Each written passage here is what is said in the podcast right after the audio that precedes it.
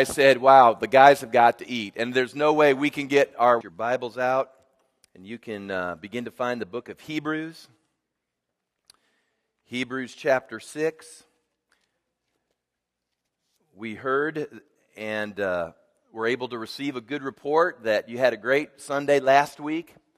Pastor Noah shared, and uh, we heard that was on target and uh, produced fruit, and so we appreciate him doing that and all that takes place when we're away. It's a nice feeling for pastor to be able to slip out of town, whether it's on vacation.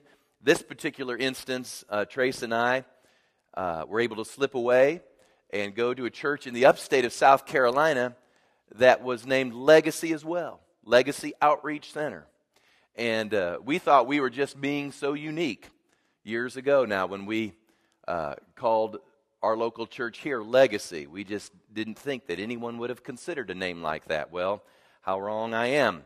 Um, there are legacies literally all over the nation, and one in the upstate. And this pastor, I happen to know, we'd crossed paths on numerous occasions, didn't know him well, but knew of him. And it just so happened that he had given me an invitation to come up and be with them. And so we did, and we had a, a great weekend. We ministered last Sunday morning, Sunday evening, Monday evening, and Tuesday evening. And I'm not used to that. I mean, when you when you get handed the service and then you're on for about two hours and you teach or preach for about an hour and then you prophesy over people for at least an hour, uh, that'll wear you out. So I'm still half shaking it off this morning um, as we get back to you. I told the folks that were here Wednesday, though, there's no place like home.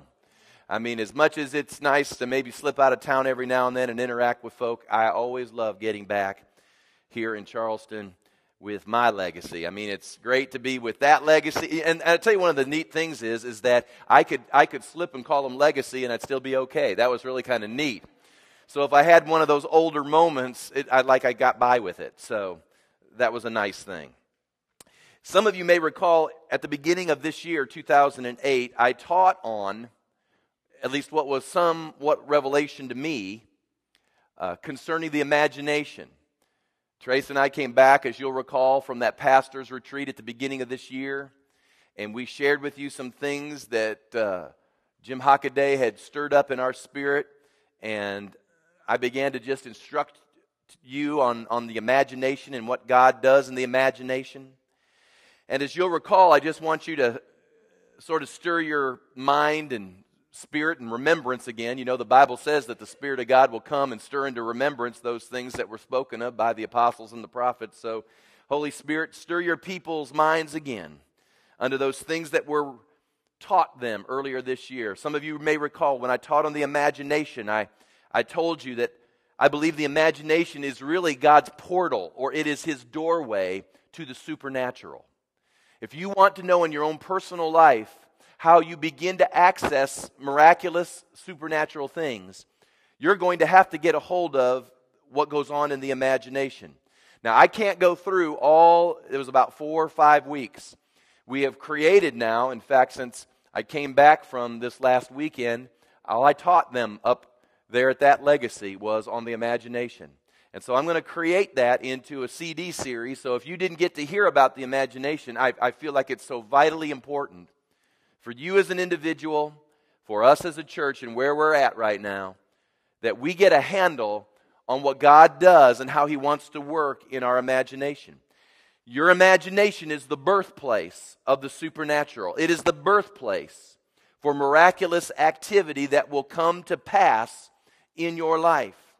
And I promised you here later in the year, when I came back from Bethany and Dr. Cho taught on the fourth dimension, I promised you after we got through some things we had to continue and we had to touch base on that I would come back to this because it is such a vitally important thing in a Christian's life. It's very similar. His fourth dimension is very similar to what I have called the imagination. A Christian lives in two worlds. You know that, don't you? That if you are a Christian here this morning, you live in two worlds. Very simply, you live in a natural world, which you spend the vast, vast majority of your time in. But you're also called and you're also given an ability through Him to live in the spiritual realm as well. The Bible says that you and I have been seated with Christ in heavenly places right now. So do you realize right now though you're looking at me standing here on a very natural platform, with our natural eyes, hearing with your natural ears, that at this very moment, so many natural things are taking place, that at the self same moment, I and you are seated with him in heavenly places in the spirit realm. Are you with me? The problem is is that most of us have experienced far more at the natural level than we do at the spiritual level and most of the time our senses are so empowered to keep us in the natural realm that it's very difficult for us to step over into the spiritual realm. Now, we have learned how, and it may look inept at times, we've learned how to navigate the natural realm.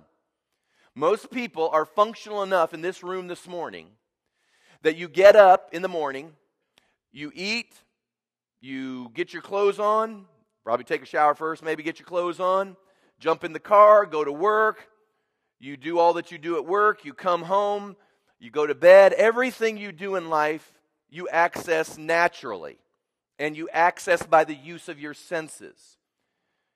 Can you imagine? In fact, oftentimes some of you know people that may be blind and how amazing it is that they can even navigate life without eyes. I, I, I, don't know how, how easy that is, but I know if I didn't have my eyes, it would be much more difficult. If we didn't have touch and taste, if we didn't have our hearing and smelling, all of our senses get us through the natural realm. And it serves us all well as we do what we have to do on this earth. However, if you want God to begin to do something in your life, if you want to begin to access some supernatural ability, let's just make it real practical. Let's just say you need a healing to take place in your life. Let's just say you're tired of fighting and, and struggling with a certain bondage or addiction, or that there's areas of your life that are just a constant struggle, a thought pattern, a habit. What about resources? Maybe some of you are looking at the end of the year and the resources didn't come like you had hoped they would come, and you're looking at bills that need to be paid. Hey, let's just get real practical here. You need God to somehow get involved in some area of your life. Is there anyone here that would like God involved in some areas like that? I mean, hey, look at me. Yeah, I've got my hand up. You cannot get God involved in these natural areas by doing natural things. You cannot access supernatural ability. You cannot subdue your circumstances. You know, the Bible says that we were called to exercise dominion and to subdue. What that means is, is that there comes a moment when I am to exercise dominion over my bills, which means my bills are paid for and I have a little extra to put in the bank. That's what dominion means. Dominion means I'm feeling sick and God wants me. His heart's desire is that I be well. So I've got to exercise dominion over this sickness or this disease. However, it is the devil has come after you, you've got to realize that something needs to happen in your life that causes you to arise and subdue your circumstances, exercise dominion over the difficulty, and you need to understand that what you do in the natural alone is not what accesses that help in that realm. You have got to jump into what Dr. Cho taught us was the fourth dimension. We could call that the spiritual realm, but it starts with understanding how God's working in your imagination. And if you can begin to grab a hold of what this is, you can literally, hear me now, you can literally begin to manage supernaturally life. Now, we have so lost this in the church. Now, you're saying, Have you got there, Pastor? No. As I often said, I may not be there, but I'm a pursuer. I'm not expecting you to be there, but the thing I believe God is expecting of us is to be a pursuer. Are you pursuing what is available? If you can grab a hold of this, you can begin to manage life at a supernatural level. Now, if you've found the book of Hebrews, Hebrews chapter 6, I want to talk to you this morning on kind of a funny little phrase that may sound a little odd at first, but just bear with me. How many of you know Pastor may start out odd and off somewhere in the far distance, but he will bring it back right down the center aisle? I want to talk about incubating. The incubation of imagination. I'm going to talk about this. May not make sense right now. It will. Don't get thrown by the word. It'll make sense in just a minute. Hebrews chapter 6, verse 11. Let's start up there. It says, And we desire that each one of you show the same diligence to the full assurance of hope until the end. And again, if you've not heard the Imagination series, I'm going to give Tyler the instruction to get that series pulled together for you folks. Because in one of those lessons, I talk about how hope really is imagination. Isn't that true? I mean, if you have a hope for something, what that means is, is that if you're hoping for better days, if you're hoping for a better marriage, if you're hoping for a better family life, if you're hoping for better finances, whatever you're hoping for, something happened inside of you that gave you a little bit of a picture of what that may be.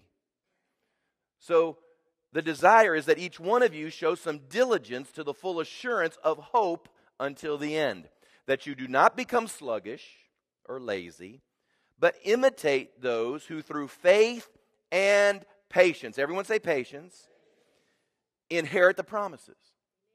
Now, hear me now. Faith is important, but what else does he say is important? So, faith will get you to a promise, but so must patience. Faith and patience, verse 13.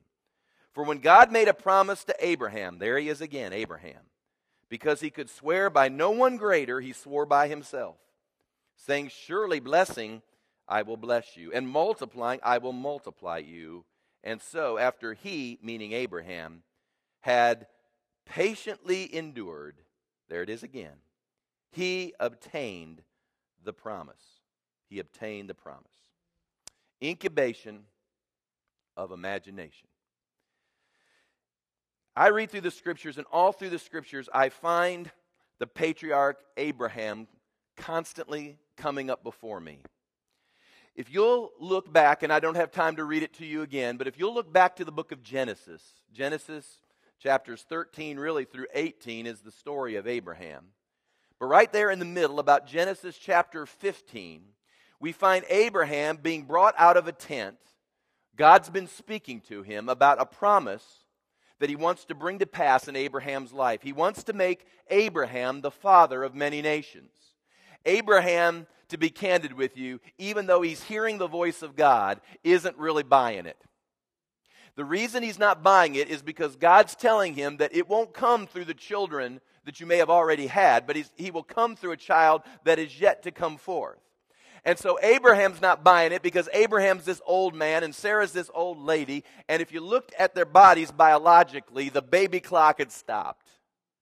And so God literally takes Abraham, brings him out of the tent, the Bible says. And can I just share that is such a great passage there. He says he came out of his tent. Every now and then you got to step out of your tent. You got to step out of your circumstance. You got to step out of the, the environment of those voices that are constantly telling you it won't, it can't, no way, no how. You've got to get out of your tent. And when you get out of your tent, God will point you to a sky and say, Count the stars. And, and I'm just told that the human eye could only count several thousand stars at best.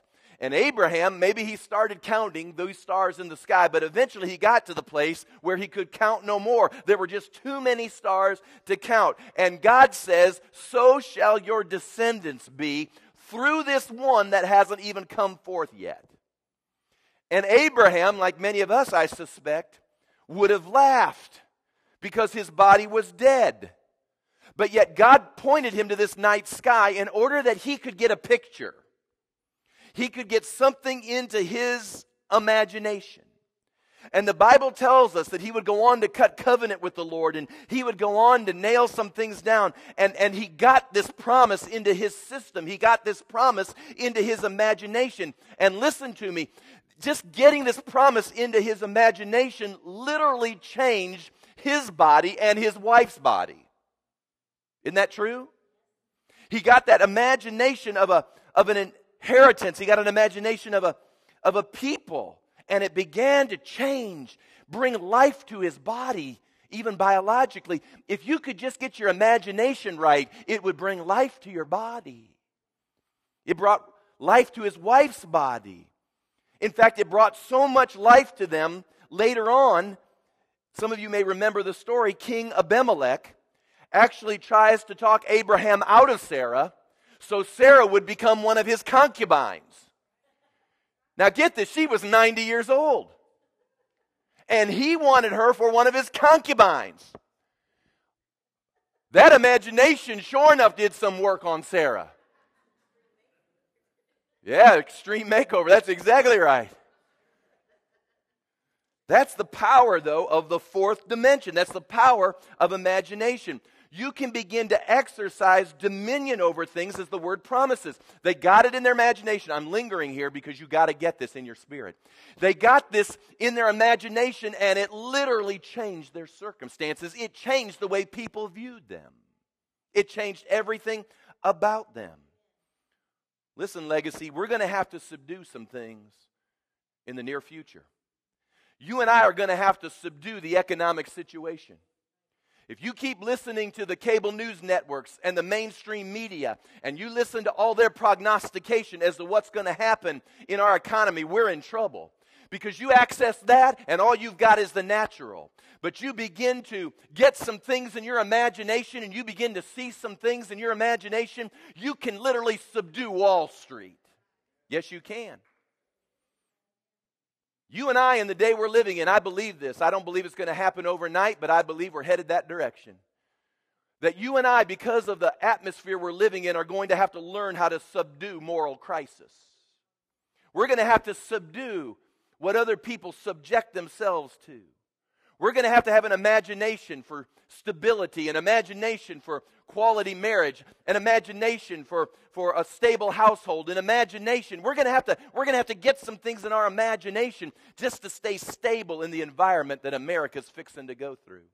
If we don't, we will become as they are we will become nothing more than mere men and mere women, no better than the world. And so we can plaster once again our bumper stickers that say, We're not perfect, just forgiven, and we'll look just like them.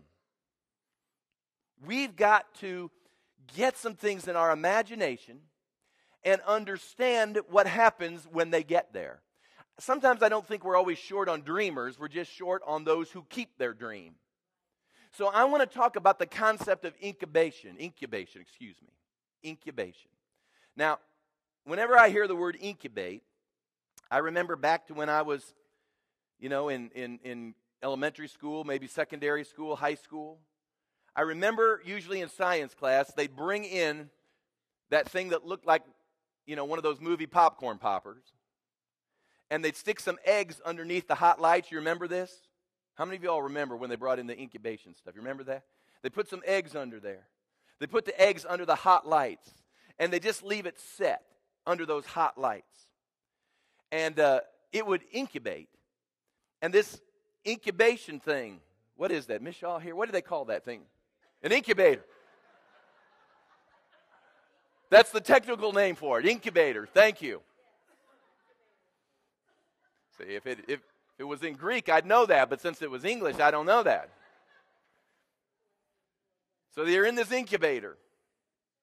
And this incubator, I guess you could call it a safe place, a controlled environment. It's, it's sort of an artificial, nurturing atmosphere where that which is forming can come to full term and be born. And one of the things, if you can recall, if this ever happened in your science class, those eggs would go in the incubator and they would incubate until finally you came one morning to school and you'd see that chick beginning to poke its beak out one of those eggs and everybody'd gather around. And it was a remarkable thing for young children to see the, the birth process take place in, in a chick or a hatchling. Now, hear me, once you get a promise and you get it into your imagination, it doesn't mean necessarily that you automatically get it. Our text said that Abraham had to patiently endure. Patiently endure. Now, I, am not going to be indelicate, but I am going to kind of go down this road of, of conceiving because to get a promise is a lot like giving birth to something. The conceiving part, for all you adults who are married, is fun. Why do you think God gave sex? I mean, sex is fun. I mean, I mean, it's fun. Conceiving is fun.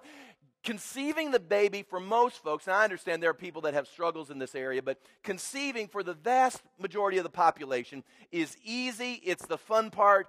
The tough part, and all you ladies get ready to say amen, it's that incubating part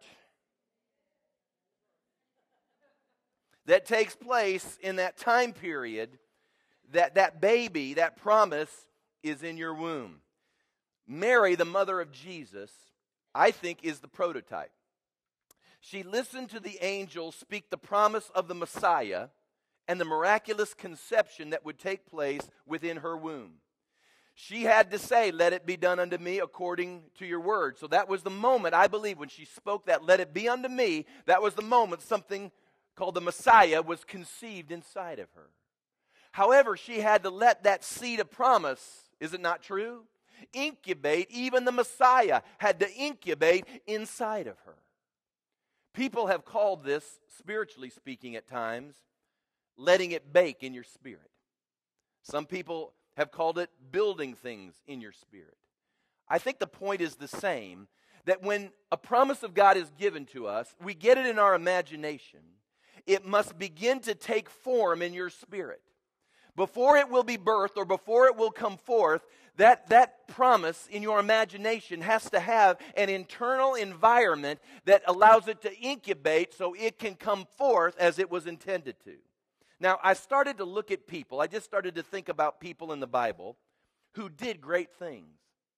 I started to look at people who saw their promise come to pass, and without exception, there was a season of incubation. David, as you'll recall, got a word from the prophet Samuel. And he received a word and an anointing to be king over all of Israel. But how many of you know the moment that Samuel laid hands on him and gave him that personal prophecy, David had to turn around and go back to the sheep field. And there he began to incubate in his spirit the word that was just spoken over him. Then it didn't stop there. After uh, several challenges to all of this, he finds himself in the caves of Adullam. And there again, as he's sitting in the caves of Adullam, it has to begin to incubate in his spirit.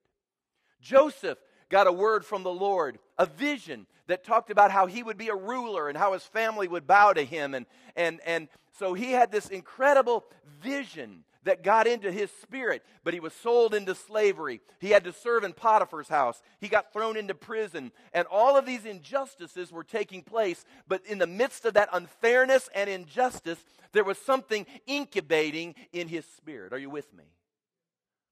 Moses had to incubate some things. I mean, God called him out of a burning bush, and yet, yet Moses had to spend time in the desert and, and, and, and the, the promise of being a deliverer had to incubate inside of him before it could manifest and be birthed. And the list is endless, folks, of everyone, everyone that God gives a promise to. There is this season that despite the circumstances, despite whatever it is you're going through, despite the natural trials and troubles and tribulations, despite everything that's going on around you, You've got this thing inside of you that's incubating. You're not letting it go. You're incubating this thing inside of you. It's baking you in, baking inside of you there, and, and you've got to tend to it until God finally brings it forth. And can I share this with you? I believe that the greater the promise, the greater the incubation period. You understand, an elephant has like a two year gestation period. You know, a human being has a nine month gestation period.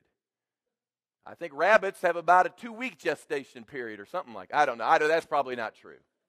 They sure seem to show up a lot, but but everyone has to patiently endure as the promise inside of you turns from conception to baby. Now, what's involved in this? Because this is this is going to be the key to whether or not you see God move in your life. I'm, I'm, I'm going to help you. Well, I shouldn't say the key, it's one of the keys on the key ring. I'm going to help you understand what's involved in this incubation. Pregnancy in the natural is a relatively common or normal happening for many women. And what I mean is, there is a level of knowledge that exists that is easy uh, to access to help you through the process of being pregnant. I mean, the, the ladies that get pregnant, uh, most of them either have a network of friends or they go to the doctor or they do certain things so they understand what it is they're supposed to be doing as, as their baby is forming and, and literally in their womb incubating to come to the place of birth. You find out what you're to eat. You find out what you should do or not do. Can I pick this up? Can I not pick this up? How long can I stand on my feet? When should I sit down? How much sleep do I need? Do I get prenatal vitamins? How many checkups do I come for? Do I get a sonogram? All these things women begin to work through because they know that's a part of this incubation process that goes on inside of them. Now, if it is so in the natural, then let's talk about the spiritual here for just a moment. How do you begin to incubate this promise that's inside of you because some of you have a promise here today. I can assure you that God is not slack concerning his promises as some men count slackness. I can tell you that all the promises of God are yes and amen. God has something for you. You are not the exception. He has not left you out. He is no respecter of people, no respecter of persons. God has a promise for everyone that is living and breathing and walking on the earth today. But why is it some of us get it and some of us don't? It's because some of us don't know how to handle this incubation. So let me give you just a couple things I think that'll help you. Number one, this is spiritually. Number one, you must have a clear cut picture in your spirit a clear cut picture in your spirit. When you begin to access the supernatural and the promises of God, you cannot be vague. You need a clear picture of what it is that God has promised in your spirit.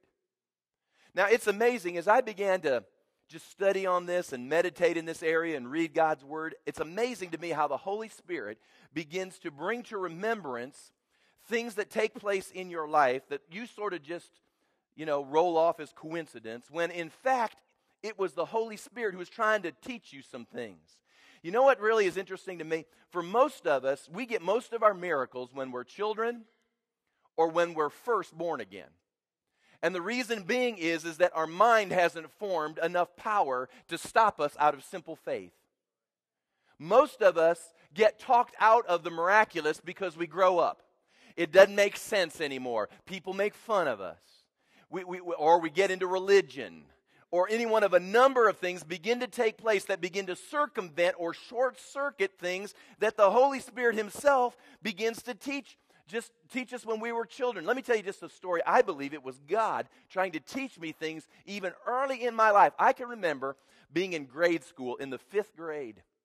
And of course, you've heard all the stories. For all my life, I went back and forth to western Kansas in order to be on the farm and visit grandparents, aunts, and uncles, and cousins.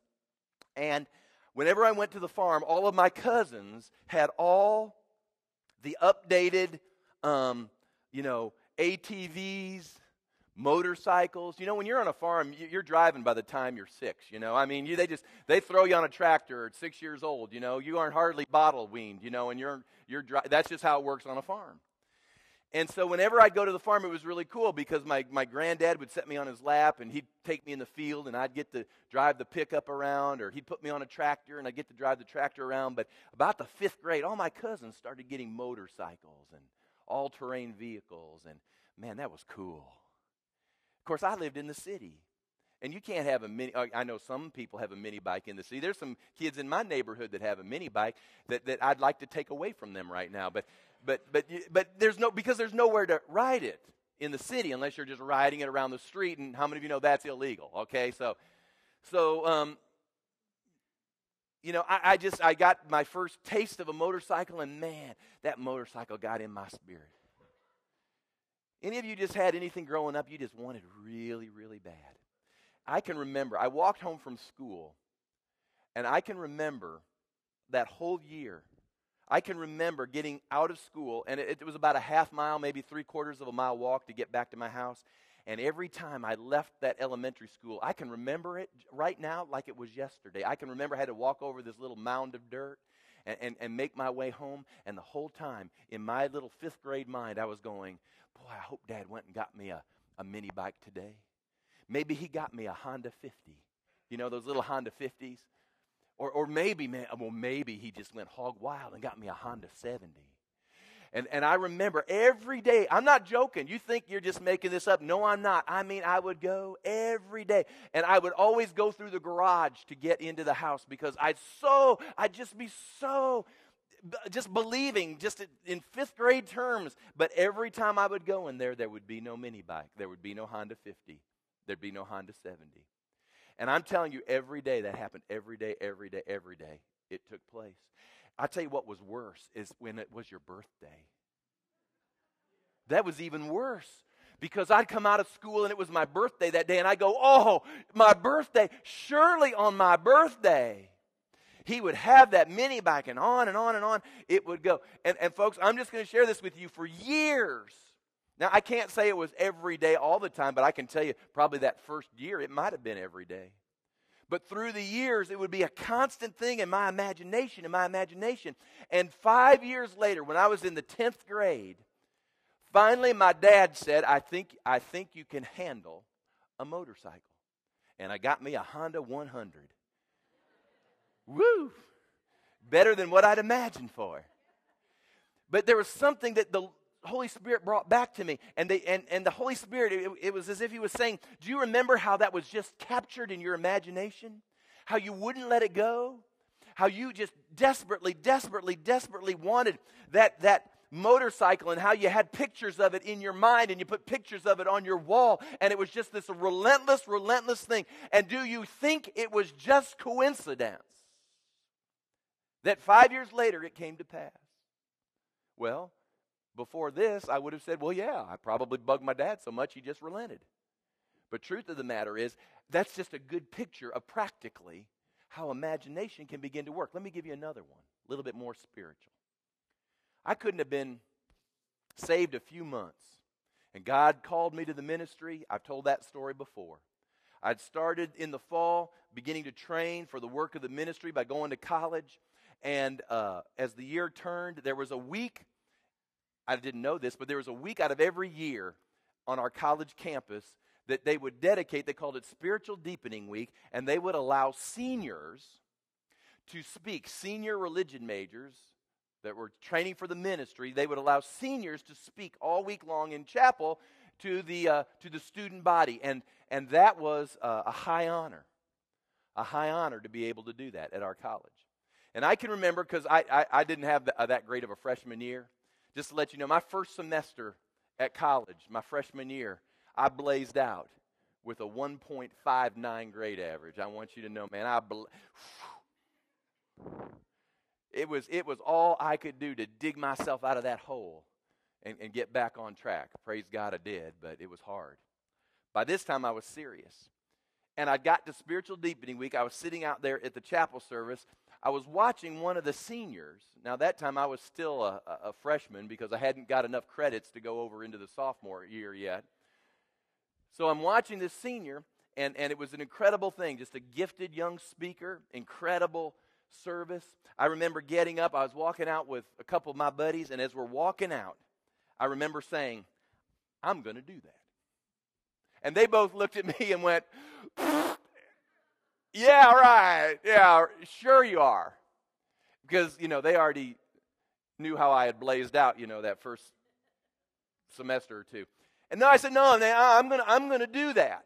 And they looked at me and they said, You'll never do that. I mean, all those guys are connected. Their parents are a part of the church. Your parents aren't even saved. I mean, they're just, you know, and, and they just were going on and on, discouraging me in every way, shape, or form. But I remember there was something in me at that moment. I had seen a picture and that God had put something into my spirit and into my imagination to where I began to think about what would you do if you got to stand on that thing? What would you do if you really got that kind of opportunity? What would you do? And that thing just kind of stayed in my spirit. Now, I didn't sit there and run around and tell everybody or, or, or have to network the system or manipulate the system. It just, it just was in my spirit and it just stayed there in my spirit. And I'm, here to tell you that three years later, when I was a junior, now they usually reserve this for seniors, but they let me do it as a junior. I got to do that as a junior, and they let me do it as a senior too. I got to do it twice. That was a big deal. Now, all of this I'm just sharing with you. This is the practical way your imagination begins to work and whether or not you will keep it in your spirit longer than 24 hours. Nobody had taught me this in those days, but God was trying to teach me this in those days. My problem was, as it is with most of us, we let people, our friends, our, our, our, professors, our religion, our denomination, our pride, our intellectualism, we let these things begin to snuff out what it is God could do in our life.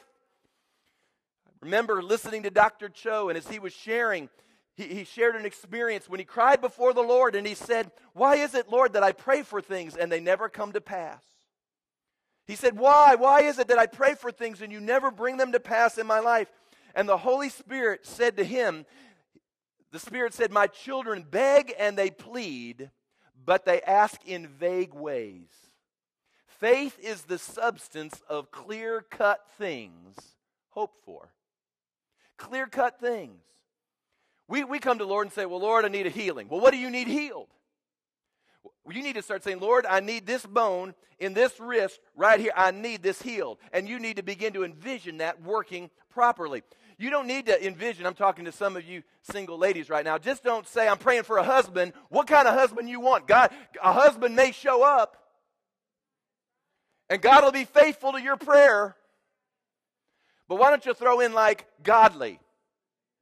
And how about throw like he'll get up and go to church? How about like's got a job? Are you hearing me? He loves the Lord as a provider. I, I mean, there's some people that say, Well, I need a car. Well, what kind of car do you need? God will give you a car, you know, that you'll need to kick and slap and. Come on. How about, Lord, I need a car that's safe transportation that can get me from point A to point B. I'd really like to go on the road every now and then, visit my family that's about 300 miles away, so it's got to be able to run well that way. Like some good tires on that thing, too, so I don't have to buy tires right away. Some of you praise God that you get a car and then the thing's sucking you dry, and I oftentimes wonder, is that God? Come on now, we got to be clear cut. Clear cut. I want one that gets good gas mileage. Lord, I'm believing for a car where the heater works. Amen. The AC unit works in it. Praise God. A clear cut picture. Everyone say clear cut. Come on now, clear cut. You got to start envisioning some things for your life that's clear cut. Number two, I got to hurry. You got to get a burning desire for that objective. Truth of the matter is, as I started to think back, I had a burning desire for that motorcycle. I mean, to tell you, that thing was in my spirit. I mean, isn't that true? There's some things we just get a burning desire for. I had a burning desire for that opportunity on that college campus. It says here, Proverbs 10, verse 24, it says this. It says, The fear of the wicked will come upon him, and the desire, everybody say desire, the desire of the righteous will be what?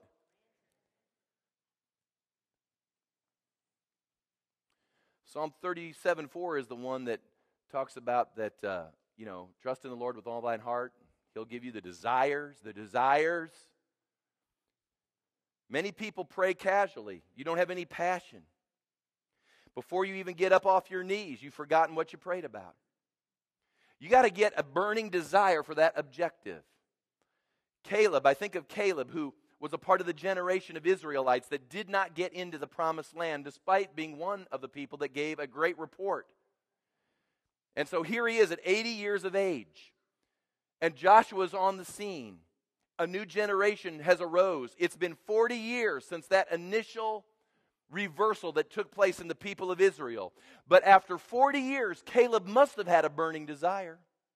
He must have, because when Joshua interacts with Caleb, he still has the ability to look out at that mountain in the distance and say, Give me that mountain. He had set up his tent in such a position that he could just walk out of his tent every morning and he could see that mountain out in the distance and keep saying, Give me that mountain. 40 years later, he was still saying, Give me that mountain. Is there a desire in you for the thing that God has put within your imagination. Number three, you got to get an assurance of that promise. Once you have a vision and once you have a desire, you must pray until you receive assurance.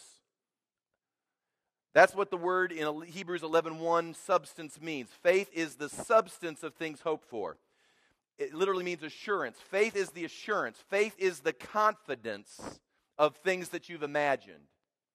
Sometimes you can pray and you get something in your spirit. It only takes two minutes to get that confidence. Sometimes it'll take you two weeks. Sometimes it'll take two months. Sometimes it'll take two years.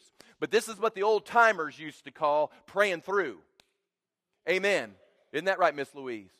You've heard about praying through, haven't you? Everybody want to know what praying through means? Praying through means when you pray and you pray until you get it in here. You've done prayed through.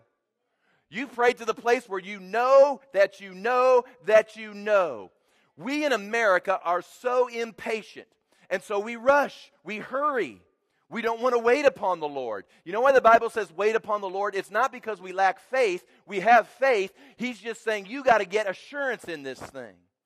And you got to understand that you can't get the big thing until you're faithful in the small things. I mean, we got to start believing God for some everyday, ordinary stuff. And when we can begin to get that, to whom, you know, is given lesser and is faithful with it, will be given that which is greater. So before we can start getting in our spirit millions and millions of dollars, some of you need to believe for a $10 an hour job. That's where it starts. You need to begin to believe that before, because I've heard this for years. People, oh, I'm supposed to be a giver in the kingdom. I'm going to be a giver in the kingdom. Millions are going to go through my hand. Well, we can't, we can't get 10 bucks out of your hand right now. And you're going to give millions. Come on, they're just zeros.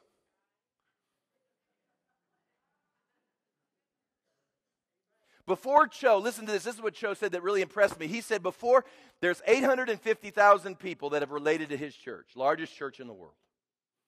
Tens of thousands of people worshiping on Sunday. He said, Long before we got to this place, he said, I had to believe God for a thousand.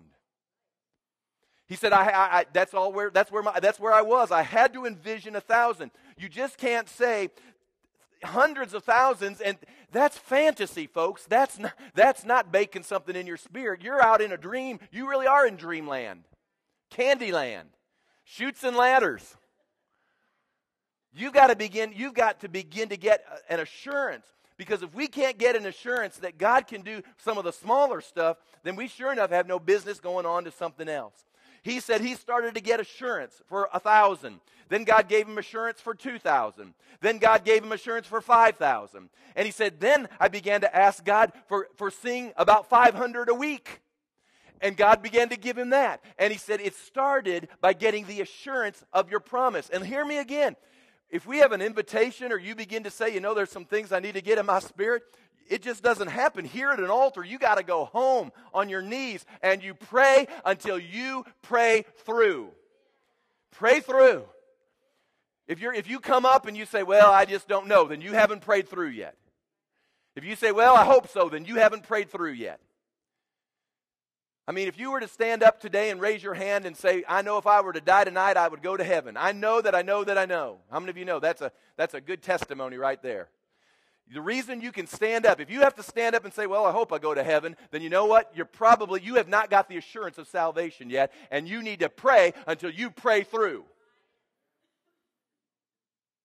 But if you know that you know that you know, there was some time in your life that you got before the Lord and you sought Him, you, you, you cast your sins upon Him, He threw His righteousness upon you, this transaction took place, and all of a sudden you knew I can declare this morning that if I walk out of here and God forbid something were to happen to me, I know where I'm going.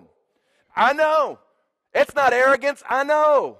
And it's time we started knowing some other things. We started knowing what God's giving us dominion over, knowing, knowing that we can prevail, knowing that we can triumph, knowing, knowing. But we got to pray till we have assurance of that promise. Number four, You've got to show evidence of your faith. This is the last one. Show evidence of your faith.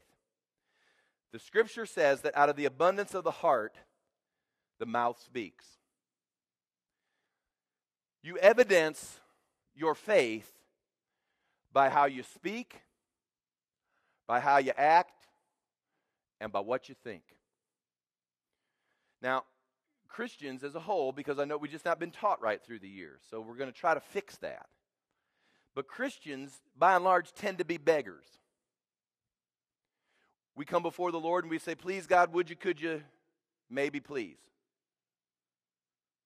Do you understand that could you, would you, maybe, please is a no assurance? Because if we know what God's will is, if we know that all the promises of God are yes and amen, can I just share this with you? If it is God's will, I'll just I'll be blunt. God's will is to build great churches because He's bringing in the harvest. So so if someone came up to me and say, "Are you sure it's God's will to build churches?" I'd say, "Absolutely, it's God's will. Absolutely, absolutely, it's God's will." But we tend to be beggars.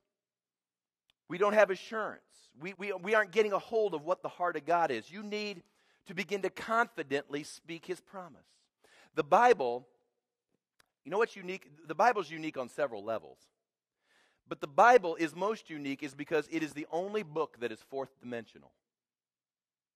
The, I mean, you can pick up Shakespeare, you can pick up the Quran, you can pick up, you know, whatever it is that Hindus, Confucius read out of. I mean, you can pick up all the different religious writings in the world, but this book, the scriptures, are the only fourth dimensional words you will find. It is the only book that when you quote it activates another realm. So when you begin to quote out of this book, something happens in that next realm that begins to put things in motion. So whenever we're beginning to to see what it is that God has for us. And whenever it is that we get this in our spirit, and as this is incubating, it's not just a matter of, of, of praying and, and praying through, important. It's not just a matter of, of tending to it well, although that's important. It's a matter of getting that verse. It's a matter of getting what we call rhema. Rhema is, is the word in the Greek which means the thing that is spoken. You got to get a rhema in your spirit. You got to get that verse where it's as if God lifted that verse off the page just for you. And he puts it in your spirit and he says, "There you go. You've got you've got my door. You've got my key. You've got my access into that realm right now because I've given you that scripture that will begin to let you get into the promise that's already stirring in your imagination. You see, you can't believe God for something and then begin to speak lack or, or speak the opposite of what it is that he says he wants to do. You, you, can't, you can't have God put this in you and then all of a sudden turn and say, Well, I'm going to act completely different. You can't get supernatural activity going in your life if you refuse to break out of three dimensional living. So if you need healing, I remember, those that were there with me will remember this as well. If you need healing, I remember Dr. Cho saying that there would be times he would be laying on his back and he'd say, I was sick. There's no doubt I was sick.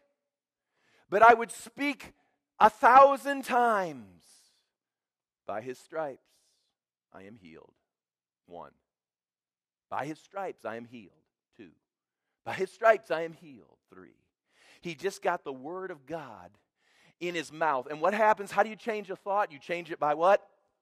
Your words. So you begin to speak that fourth dimensional word that comes out of the scripture, and you speak it and speak it and speak it. And what happens? You begin to change what's going on in your mind. And instead of your mind being seized by sickness, your mind begins to be released into your imagination to begin to see yourself whole again. Whole. If you need finances. You got to understand, you, you got to speak. You got to speak resource. You got to speak open heaven. You've also got to be obedient in this thing as well. There are people that want finances to come into their life, but folks, if we aren't if we aren't obediently getting God the first tenth, and if we aren't practicing seed and sowing and all these sorts of things, if we're not being obedient to what we know to do, then we're acting in contrary to what it is that God has said. I believe that God is going to release the wealth of the wicked to the righteous. I believe this could be a great transferring time of wealth. Do you hear me? I mean, all of a sudden, right now, Wall Street is shaking. I, there's, there's, it's a great season for this wealth transfer to begin to take place. But our problem is we speak lack we don't practice what we know to do. We walk in disobedience to his precepts, which is the fourth dimensional book, and then we wonder how come it ain't coming to us. We have big dreams about millions, but you won't get your millions unless you begin to, what I said here, show evidence of your faith. God's looking for you. We always say, well, if God would do this, I'd do that. Have you heard people say this before? Well, if God give me a million dollars, yeah, I'd tithe on it. That's not how it works we aren't, you see, we aren't in control. We don't look at God and say, if you do, then I'll do. Uh uh-uh. uh It's God who looks at you and says, if you do, then I'll do. Are you with me? He didn't have to walk in faith, He didn't have to do anything. And, and so we've got to demonstrate or evidence our faith. In fact, this is what I believe. Hear me, this is good news. I'm going to give you some good news. Nobody here needs more faith. Do you understand that Jesus said, if you had but the faith?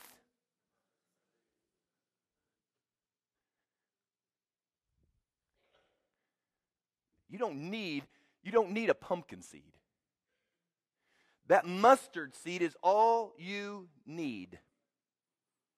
But but despite that being in you, that mustard seed will do you no good unless you act on that mustard seed.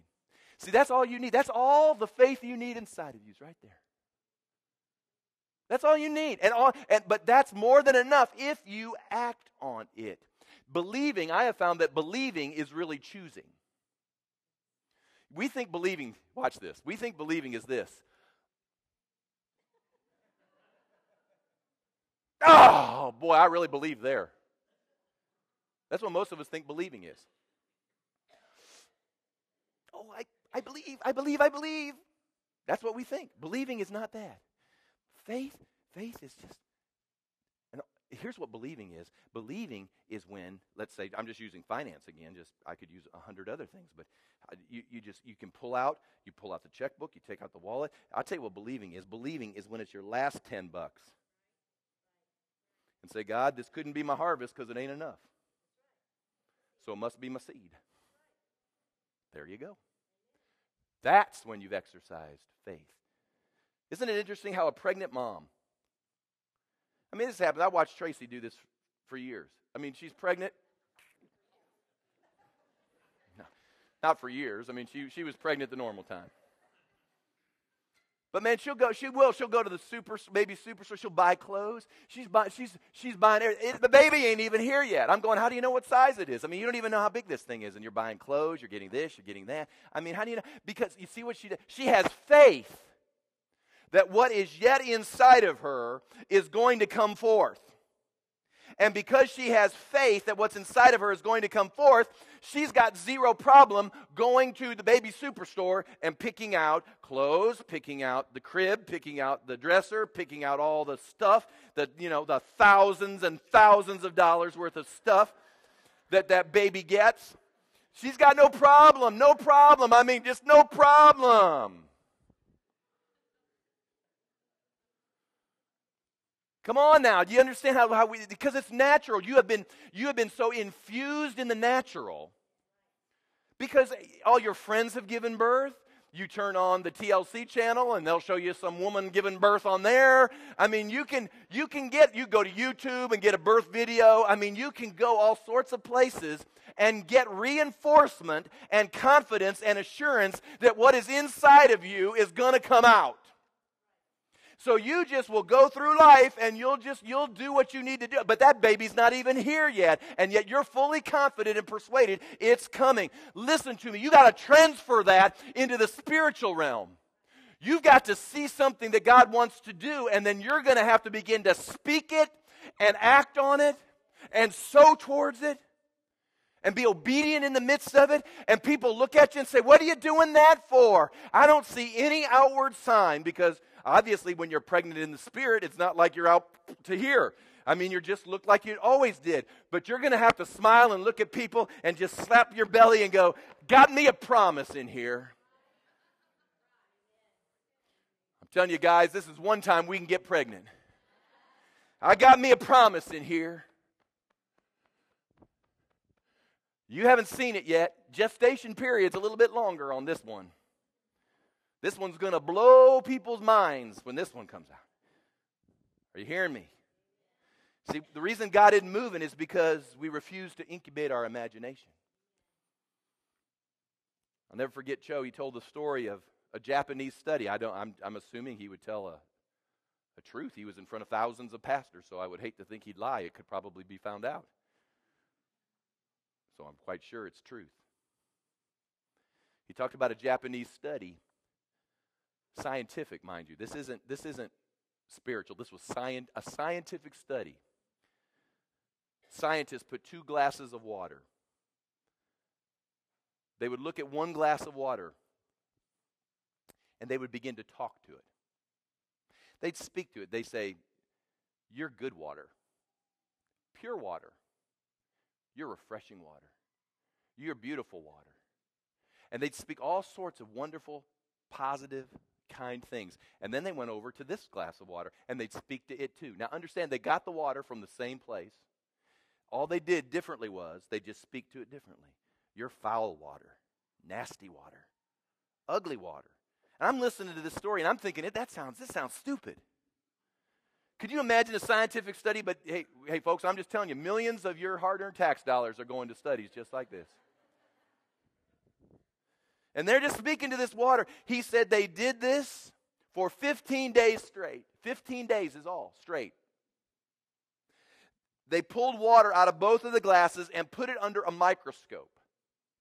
And under a microscope, it showed that the water that they had spoken the good things to or the positive things to, that it was, it was clear, it was pure, everything was in order as water should go. But when they looked at the one that was spoken to negatively, that, that, that, you're dirty, that you're foul, under the microscope, they could see that the particles in the water had actually changed. Is that not remarkable? Do you understand that most of the earth is covered by water? And do you realize that most of us as human beings is made up of water? Do you understand that God has created in us a force and a power out of our very own mouths? That scientifically it's been proven that if we'll learn to speak and act and function as His Word says, we can literally subdue nature. Why else could Jesus say, Peace be still? Just because He's Jesus? Uh uh-uh. uh it's just because he identifies with us and he learned how to master the things of the Spirit. And he looks at us and he says, The works that I do, you can do too. I'm just telling you, we don't get preached this, therefore, we aren't aspiring to this. Have I stopped a storm? No. But before I die, my full intent is to get to the place where we can start pushing hurricanes back out to sea. Come on, someone needs to get there. If we don't start getting that in our imagination and in our belief system, if you walk out and go, oh, that's just hooey, well, then I'll just come see your house when the hurricane comes through. We'll see how much hooey it is then. Our future is linked to our ability to get a hold of this. We got to get this concept in our spirit. I'm going to end with this. Out in the church foyer, the reason I put up those artistic renderings of the church that we are endeavoring to be faithful as unto the Lord to build is that you might walk by and see it. You can go to the website if you want. Just go to our website, legacycathedral.org, and you can pull up the Imagine link. And the reason it's there, it's not just to show you what could be or what's going on. Do you understand that if you just, you, you gotta, I got to get someone else to get that in their spirit? How many of you know if any two agree on earth? As touching it, it shall be just get a couple, it just it doesn't take many. But it's to get it in our spirit, to see the promise of God, so it can begin to incubate in our spirit. I understand it's going to take a lot for us where we're at. You know, $1.8 million, that's going to.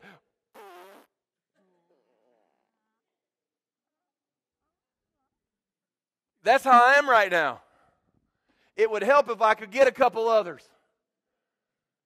But it's got to incubate in our spirit. The imagination is the manifestation of the fourth dimension in your life. The children of Israel had to see the land together in order to see their individual promises as well come to pass. Guys, I, I, just throw this up here. You guys, I, I hope I can get some folks, but uh, here's some imagination points, and really, I'm done after the, just I'm going to go through this. Look at in the next three to five years. Why don't we? Can we not? I'm not talking about 850,000 people, but do you understand that 1499, that one person, is a soul that Jesus died for?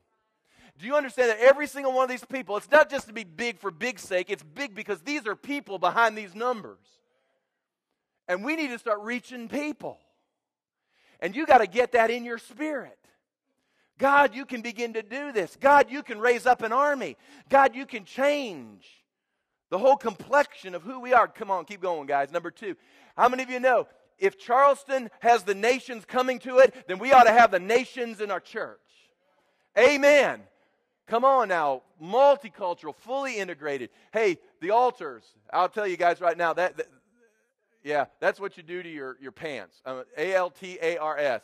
But you got, you got it. The wells of the church. The wells of the church filled with worshipers. Amen. I mean, I, I, I mean, if we're worshiping God, you've got my permission. Are you hearing me? Come on, worship God. Let's get some passion in the house. Get some passion as to what God is doing in our life. Passion towards God. Keep going, guys. I'm still believing for a hundred men and, and, and male leadership. Do you realize most of the churches in America, ladies, you do a great job and you've kept the doors of churches open for years. And ladies are just far more attuned to spiritual things at times than guys are. But, guys, and I've got some great guys here, and I appreciate all the guys that I've got here. You're not going anywhere in the name of Jesus. I prophesy to you, you're planted in Jesus' name. But there's, there's a lot more men that need to arise and begin to exercise just godly rule and direction. So I'm believing a hundred guys. Amen. Signs and wonders. Woo woo. Now, signs and wonders. Well, 200 youth and 200 kids would be signs and wonders too. But um, we're just talking. I mean, the miracles and young people and you know, and I just put this up here. You say five million. Why do you need such a big budget? Because the the budget we can send to missions and think of the things we can do. The kingdom runs with finance. We're not going to apologize that for that anymore. Do you understand the world always is critiquing the church about money? You understand why it does that? Because if it can keep us poor, it can make sure we have no influence. Because it is true, money sort of makes the world go round. That is true. And the, and the world loves to critique the church about its money and what it does with its money. And, and, and the reason it throws that out there is because somehow or another it thinks that some, we don't need any money. Hey, truth of the matter is, if we're going to get kingdom things done, we're going to need a few dollars along the way. And I don't apologize for that anymore. Why should you apologize for that anymore? I never heard Donald Trump say he's sorry once for his billion. I've never heard Oprah say once she was sorry for her billion. Never once.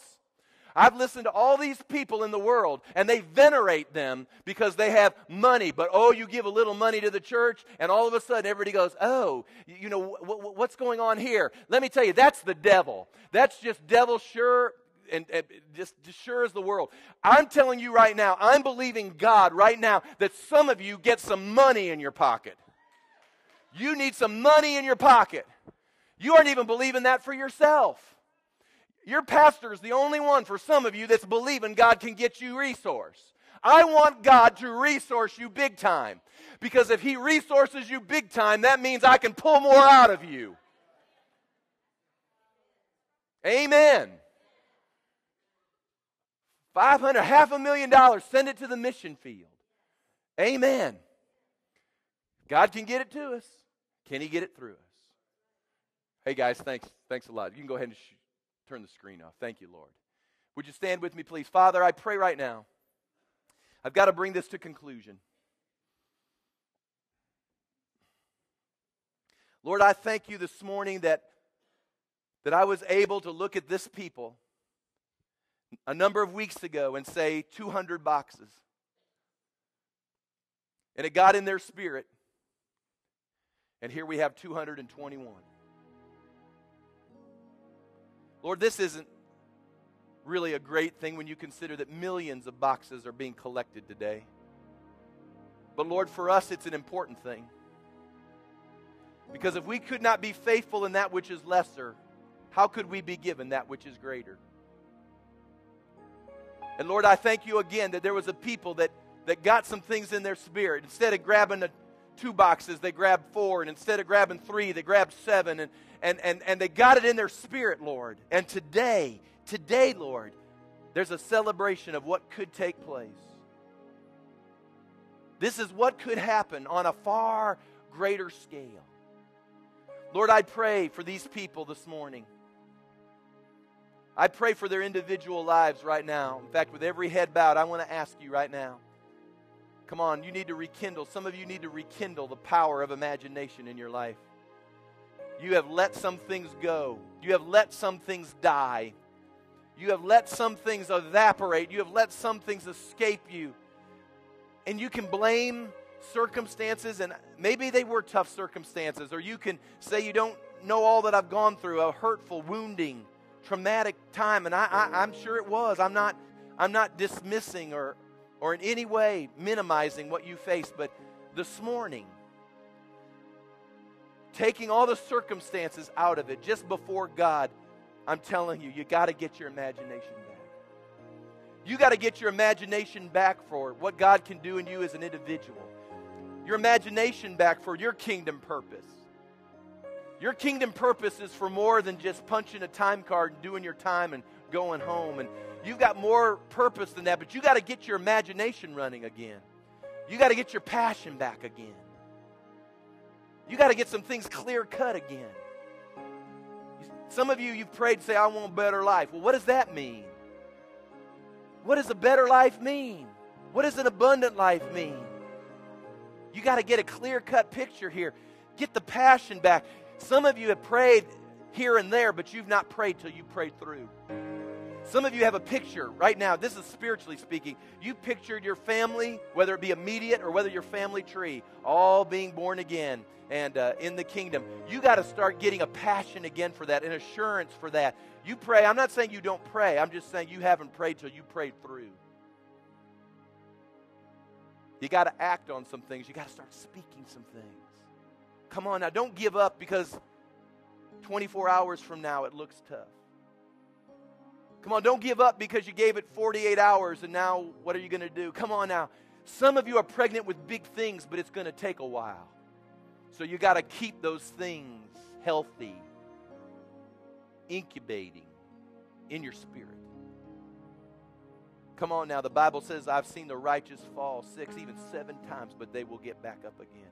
I don't care how many times you've had the rug pulled out from under you, how many times you've been kicked down. I'm telling you, if, if you're on the ground, just say, Well, Lord, as long as I'm down, I'm just going to close my eyes for a minute and get my imagination back.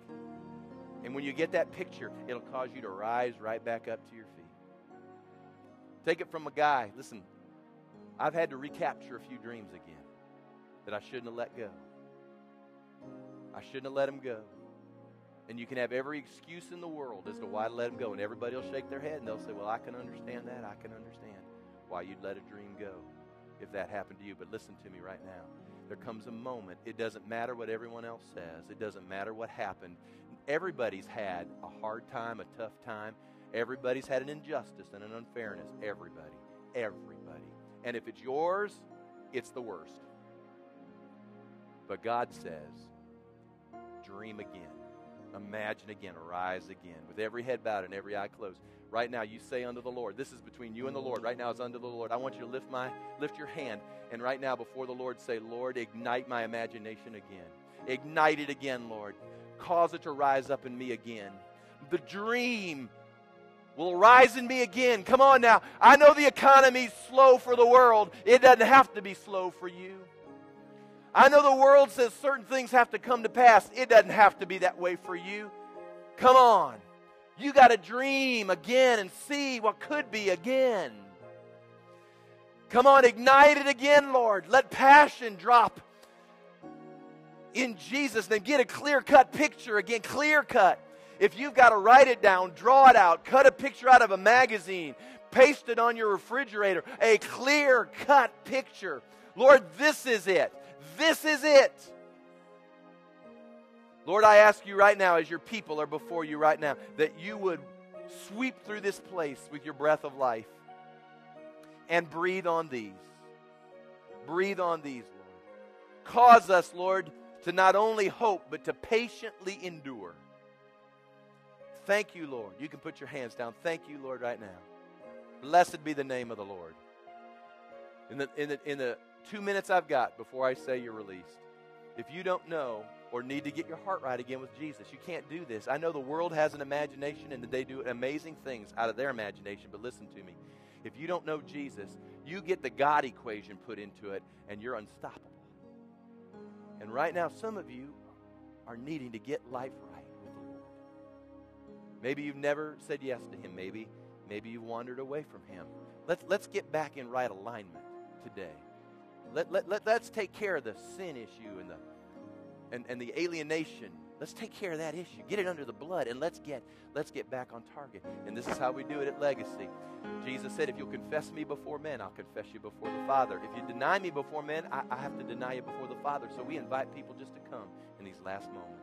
We won't embarrass you, we'll cheer you because it's the best thing that can ever happen in people's lives. So in 30 seconds, if you need Jesus to come in. If you knew him and somehow you got away from what you knew, you got to get things right again. Let's just start over this morning, can we? And in about 30 seconds right now, I want you to slip out and say, I, I, I, can't, can't do life like I've been doing it. Come on now, one's come. How about it? I've got some. I got some coming this direction. Got some coming this direction. Come on, guys. You just keep coming. Just keep coming. Just keep coming. Just keep coming. Come on, just pray right now. Saints of God can pray. Holy Ghost, you do your stuff right now. Do what only you can do. Do what only you can do. How about it? Just, I got about, what do I have? It's About 10 seconds. Don't wait me out. You're saying, I'm just going to wait him out. Don't do that. Come on. Just another moment or two and I'm done. I promise. These last five seconds are for you. How about it? We done? Amen. I want everybody right now. Noah, you're here. Trace, you can help and get some of my guys. Ed, yeah, Tim's over here. Okay. Just gather up around these that have come. And I want everybody together. I want you, everyone to pray, everybody's voice. You folks that are down front here with me, I want you to sincerely just pray this prayer. And then some folks will come with you and they'll pray with you as well. But I want everyone to do this together. Shall we say, in Jesus' name? Lord, I've stepped out to confess my need and to get back on track. I'm making a choice to believe today. And out of that choice, I repent from all sin and I turn towards you. And I cast my sins upon your sacrifice and I receive from you your righteousness. And because of that, and because of my belief, you were raised from the dead, that I can confidently say that I'm a child of God, that I can function with rights and privileges, that you will restore my imagination for the future that you have for me. Thank you, Lord, that from this moment forward, life will be different. I will be distinguished because of you in my life. No longer a mere person. I am now of a new class called born again, children of God. Lord, do it through me to your glory. In Jesus' name. Amen. Can we give the Lord a great big hand clap before we go here? Amen. Amen. I'm going to release you, folks. You may get prayed for another time here before you're released, but let me just speak a blessing. I, I, hope I see many of you in the middle of the week. Ladies, tomorrow night. Guys, Tuesday night. And then School of Leaders, which everyone can come to on Wednesday night.